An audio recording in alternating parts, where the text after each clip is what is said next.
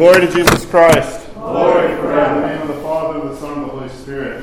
Amen. On this great feast of our Lord's cross, the exaltation of it before the people by the bishop, as we see in the icon, we, as we've heard through all of the hymnody, rejoice in the work of salvation that God has wrought in the midst of the earth through his Son, Jesus Christ, in taking on flesh, and by his own will and love for mankind was raised up on the cross, that he gave himself up for the life of the world.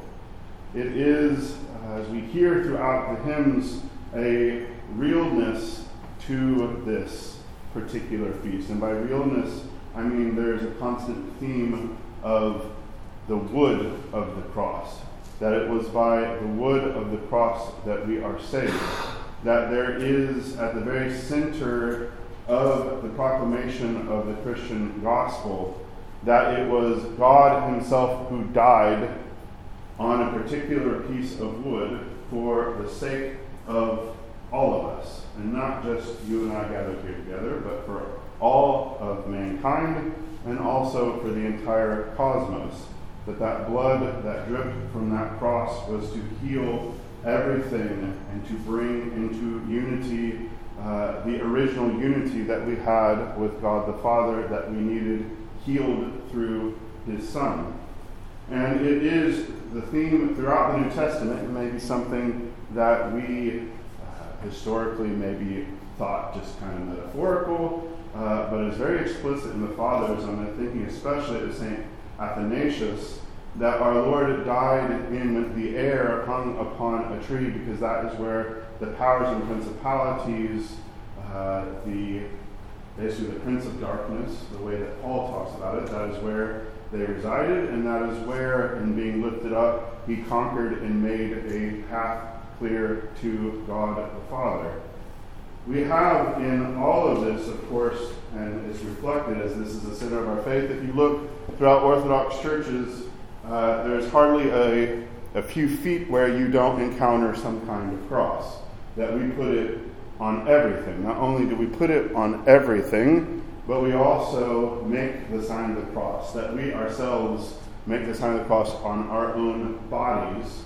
That we make, even as laity, the blessing over what we eat, what we drink, uh, that we, throughout the day, make the sign of the cross.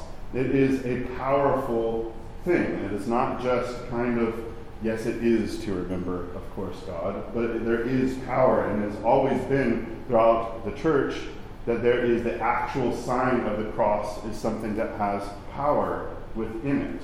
Again, that it's real. It's not just an idea, but that it actually affects things. From the hymnody from the fifth canticle the fifth ode, our adversaries, the powers from beneath the earth, tremble when they see the sign of the cross displayed in the air where they dwell. There it is in the hymnody. And the ranks of those who dwell in heaven, together with those born on earth, bow the knee before Christ, who grants peace to our souls. The sign of the cross is something for us, I, it can become second nature, of a unthinking thing that we do but it is something that we, when we make the sign of the cross, I kind of actually appreciate the fact that it can kind of become second nature, where you can't even really, that you're not like in your head, in the name of the Father and of the Son, but that you, when you get scared, when there's something going on, where you feel the upheaval, that you make the sign of the cross. When you hear an ambulance going by, it is very normal to make the sign of the cross and to say a prayer when you hear something tragic, when you hear something good, you make the sign of the cross. If you are in Greece, and I have experienced this, and my wife has experienced this, you are in the, you know, it's a bus, you're just traveling along, everybody's, yep, yep, yep, yep, everybody passes the church, it just passes the church, everybody just kind of instinctively goes, it's just what you do. There is in this, of course, the reality of bringing our Lord in His presence. Uh, that we do it, of course, we need to do it mean, with meaning. It is not something, as we venerate the icons and we make the sign of the cross, that we purposefully do not do it with meaning. But that there is in this a gut reaction, that it's sunk down into us, that we need the Lord's, say, intervention, that we need His presence, that we need especially the life giving cross. This is why every sacrament has crosses, especially the priest or the bishop making the sign of the cross. From the baptism, right? There's a lots of signs of the cross, exorcisms, making lots of signs of the cross, blowing in signs of the cross. We have then in chrismation. You are chrismated. How are you chrismated? The sign of the cross. How are you when we consecrate the holy body and blood on the altar? What is the action of the priest? But to make the sign of the cross over each element and over the whole thing, calling down the Holy Spirit. What happens in confession? The stole is put over your head as the prayer of absolution is being said. The sign of the cross is put over and signed over your head.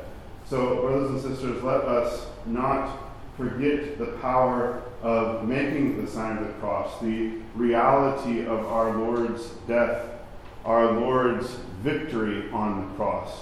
That is, through him all things in heaven and on earth have been joined together. We heard this from the Nativity Theotokos, where the curse has been released. We have the beginning of salvation. Here we get the cross, the very center of our faith, from which everything, uh, we can look backwards and forwards, everything turns on the still point of the cross of our Lord, to whom we give glory with his Father and the Holy Spirit, to, comes to us through our own suffering on the cross with the Lord. Amen.